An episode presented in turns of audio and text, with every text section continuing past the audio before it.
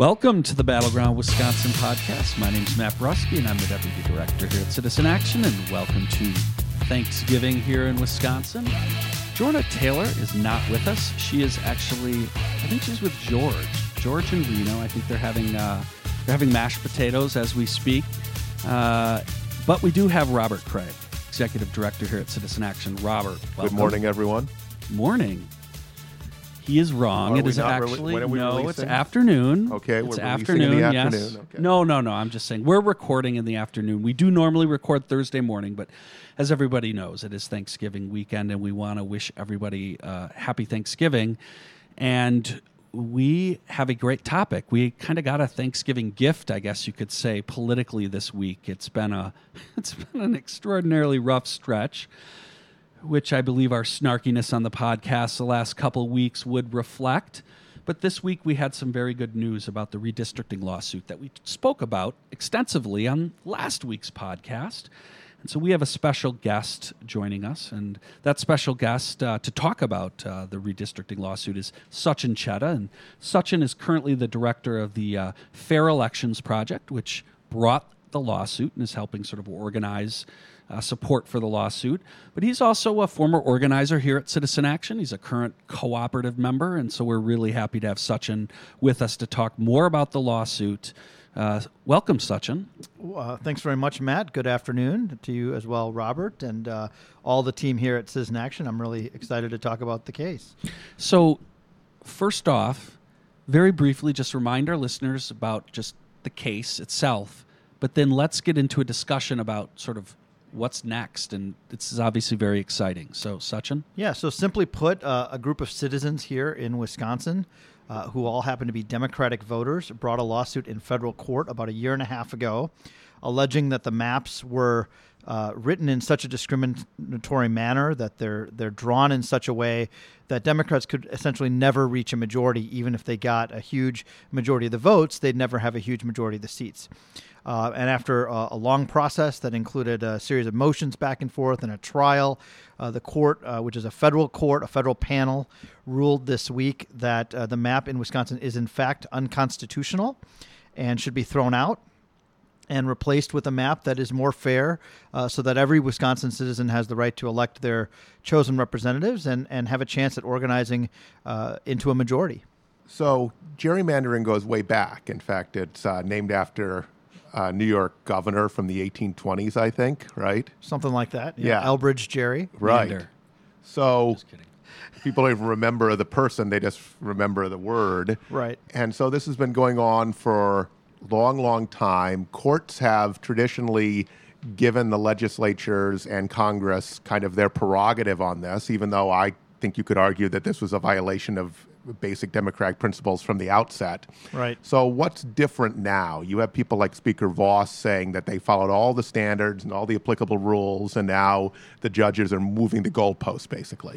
Yeah, so there's a couple of issues there. Uh, the word gerrymander is a little bit more broad than what we're talking about, right? So we're talking specifically about a partisan gerrymander. Uh, so maps drawn in such a way as to give preference to one political party. There's also racial gerrymandering, and there's gerrymandering for other purposes. Um, traditionally, it you know meant kind of funny-looking districts drawn for whatever purpose we're talking about. Um, but what the courts have said, what the Supreme Court has said in a series of cases that date back uh, more than 30 years is that it is quite likely that there is some uh, partisan gerrymandering that is, uh, if, if, if broad enough, if deep enough, if bad enough, that it will it would rise to a unconstitutional place. Uh, but they didn't know what standard to use, and so what they the the Supreme Court did in a series of cases was invite a challenge to propose a metric to say how do we measure this? How do we use math? How do we use science to determine how much is too much? And that's what was unique about the case here in Wisconsin is that we had a set of facts both about the process by which the maps were drawn, which was secretive, which was biased, which was corrupt, and which the federal courts had already said was really kind of more horrible than one could imagine. Uh, and then we had math that said that it is a worse gerrymander than almost anywhere else that we've ever looked uh, in the modern era. And so those things combined uh, let the court uh, come to the decision that uh, we finally had too much. We can draw a line in the sand. Here's what the math should be.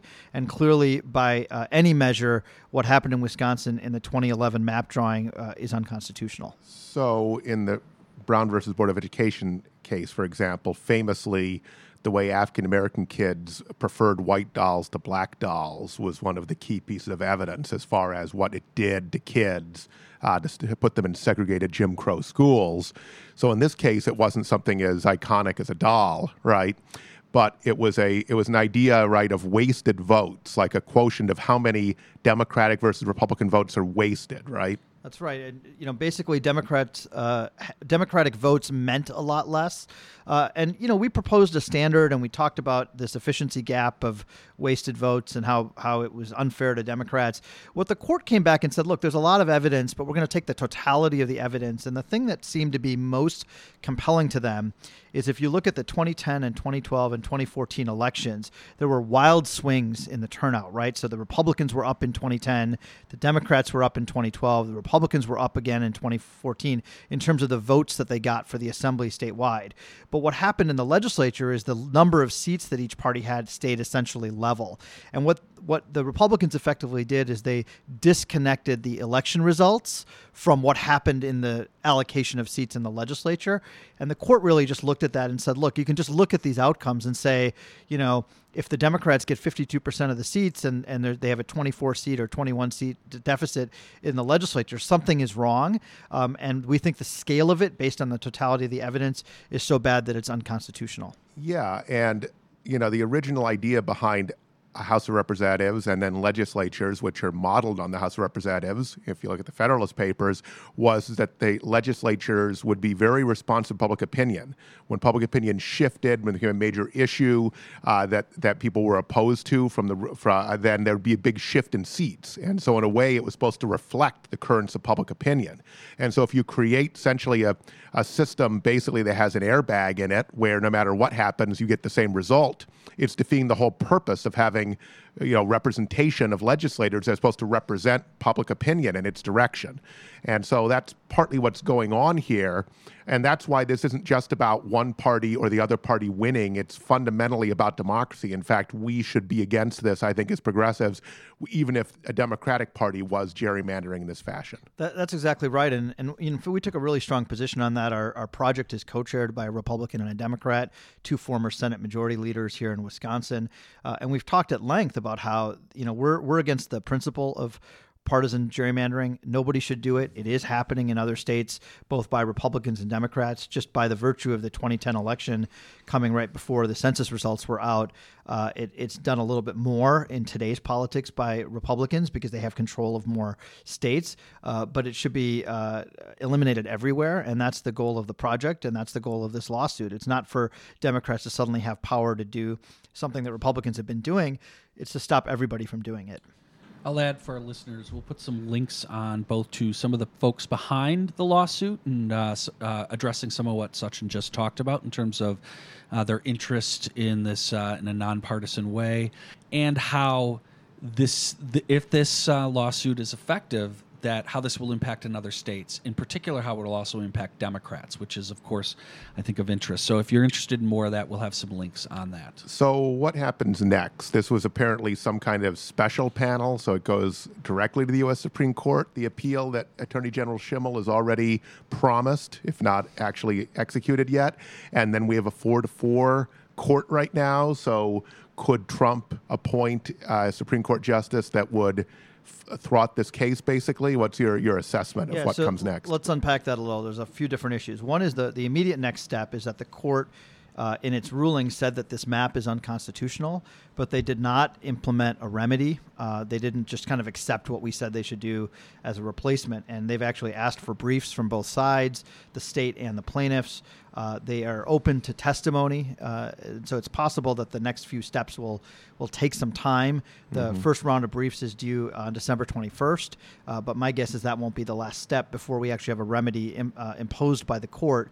Uh, and the remedy could include both a process in terms of how is a map drawn, who draws the map, when is it implemented, when will the map take effect in terms of elections? Will there be a special election? Will there uh, wait through the 2018 and 2020 cycles? Obviously, then we'll have another round of redistricting after 2020. So there's a lot of issues yet to be resolved in this litigation.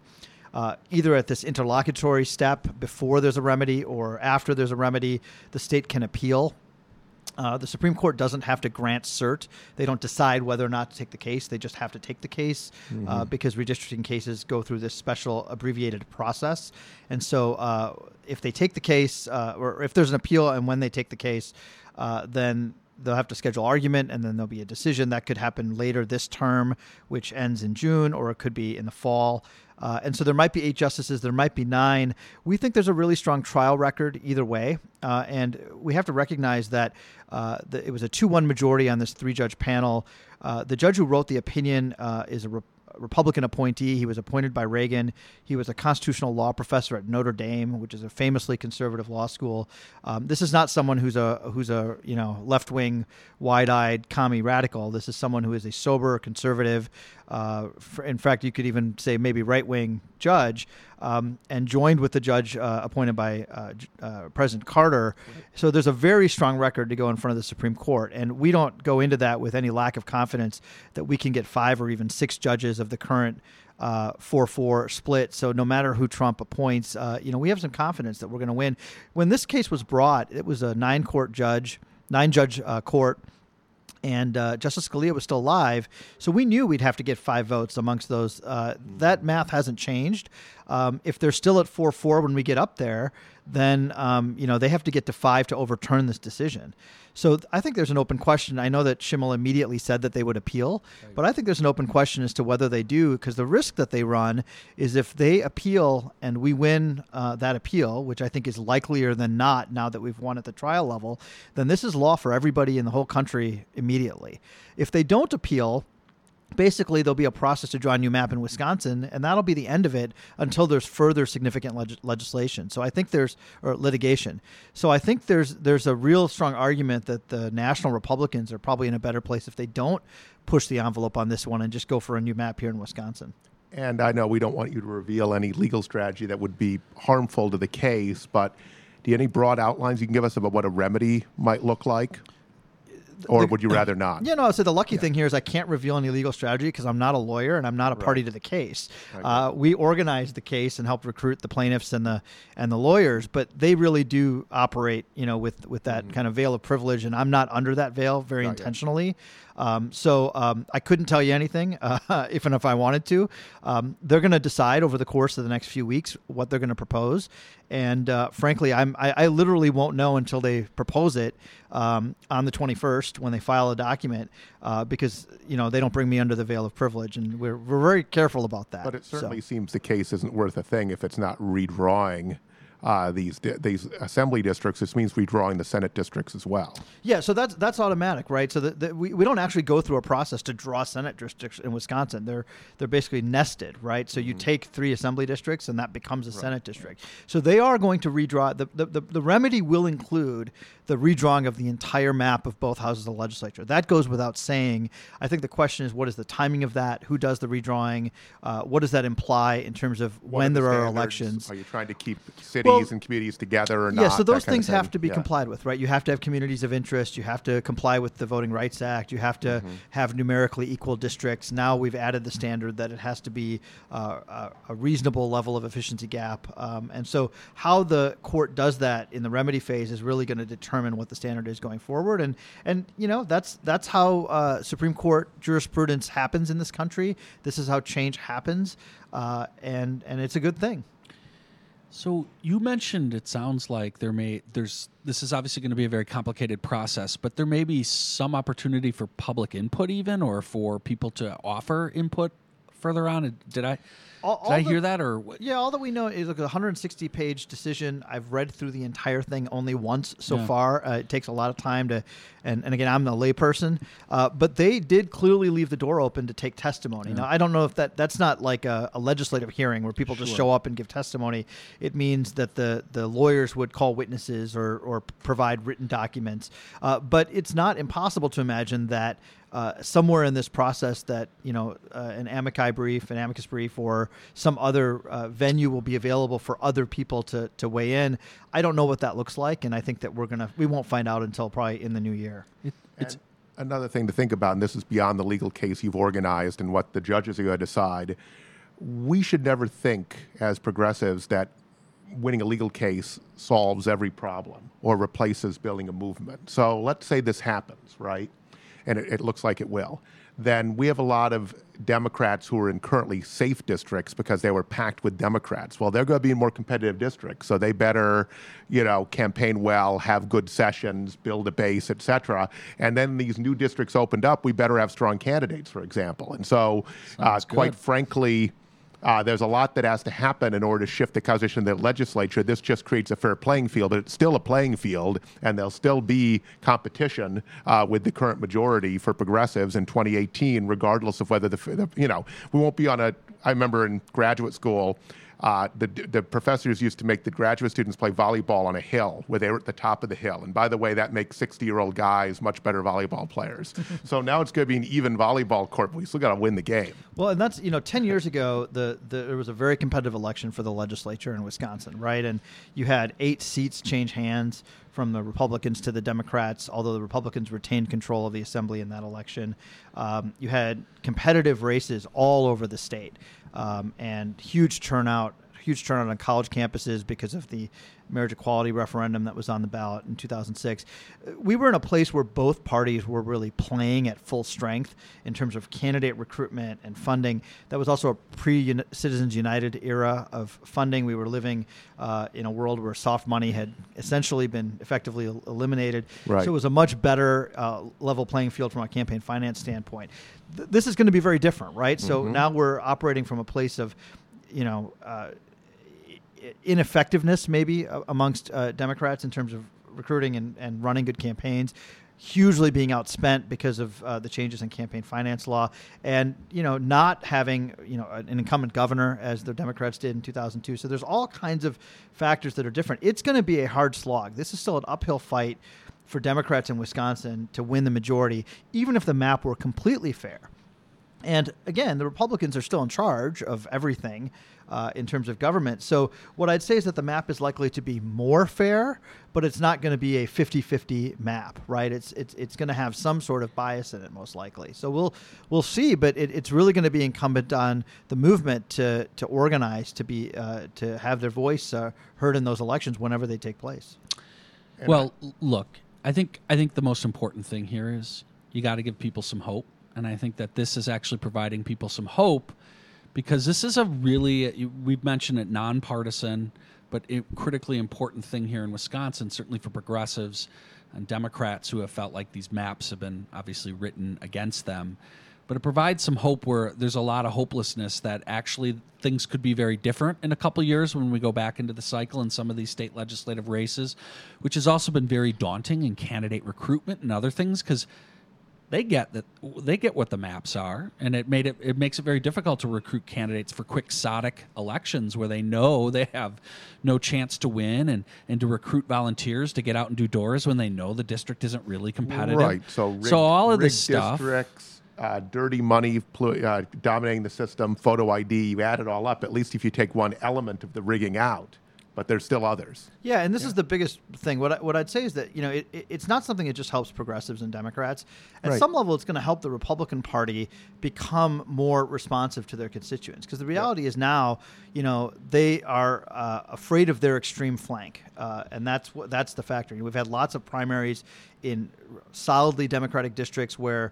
Uh, you know, a moderate candidate has been replaced by a more left candidate. That's also been true in Republican uh, districts. And so the, the great middle of Wisconsin politics that held sway for a good 50 years um, had has been eliminated, right? You don't have pro-choice Republicans, you don't have pro, pro-life Democrats, you don't have uh, you know advocates of public education as much amongst the Republicans. You don't have uh, as many uh, pro-business voices amongst Democrats. There's all kinds of things that have changed in our political culture, um, and that diversity is important to make good public policy, uh, to build the great consensus around things like supporting public schools and the university. Uh, so we're really hopeful that this is helpful not only to Democrats being able to get more seats and compete for the legislature but bringing more diversity to the Republican bench as well, so that there are advocates of things that all Wisconsinites care about uh, amongst their uh, uh, cohort as well, and that that's something that's been missing and has really affected our, our, our state in really bad ways. Yeah. So two things you probably haven't seen the media that Sachin gave us today are one that look to whether Schimel actually appeals or not, because that's no one's discussing that really, and that would suggest that they think they'll lose and they don't want to make it national. They want to nationalize a decision if they don't appeal. And the second thing is the nature of the modern Republican Party in Wisconsin, the extreme Tea Party nature of it is partly caused by these rigged maps that you would be punished for putting forward a, tea, a totally extreme Tea Party candidate in the new system because you could lose to a Democrat. Uh, but in the current system, the, the, the, districts are so packed, the only thing they have to fear is being primaried. And so those two things are not being discussed enough, but are critical implications of this decision. That's right. So this gives us hope and we got to have hope. It's very important. I believe Harvey Milk said that. Without hope, there's not really much of anything. So, so again, happy Thanksgiving, uh, Sachin. We really appreciate you taking the time to join us and enlighten us. And we'll probably have you back on as this moves forward.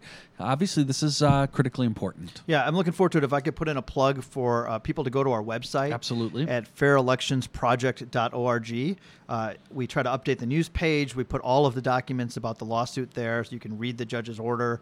Uh, you can uh, obviously contribute to the cause and help us uh, move the ball forward. Uh, and then our, our, social media pages are all, all at uh, at WI Fair Elections. so that's Facebook and Twitter, and and and we update those pretty regularly so people can stay up to date with the news and uh, really appreciate it. And we'll put links on our uh, podcast webpage for that. So thanks again, Sachin. Appreciate it. Thanks to both of you. Thanks to Citizen Action for all you do. Excellent. So, Robert, before we go, just uh, there's I know you have some thoughts and you wanted to express to some of the progressives out there who uh, again we record on Wednesday maybe hearing about a potential issue with the election around uh, three of our states and whether the ballots were actually tabulated correctly or issues with the uh, vote count. Could you talk a little bit more about that briefly? Well, this is the most intriguing evidence so far of uh, a rigged election on our side because there have also been a lot of kind of flaky theories out there, quite frankly. Um, one problem with all of this is, is that Trump is so much discredited.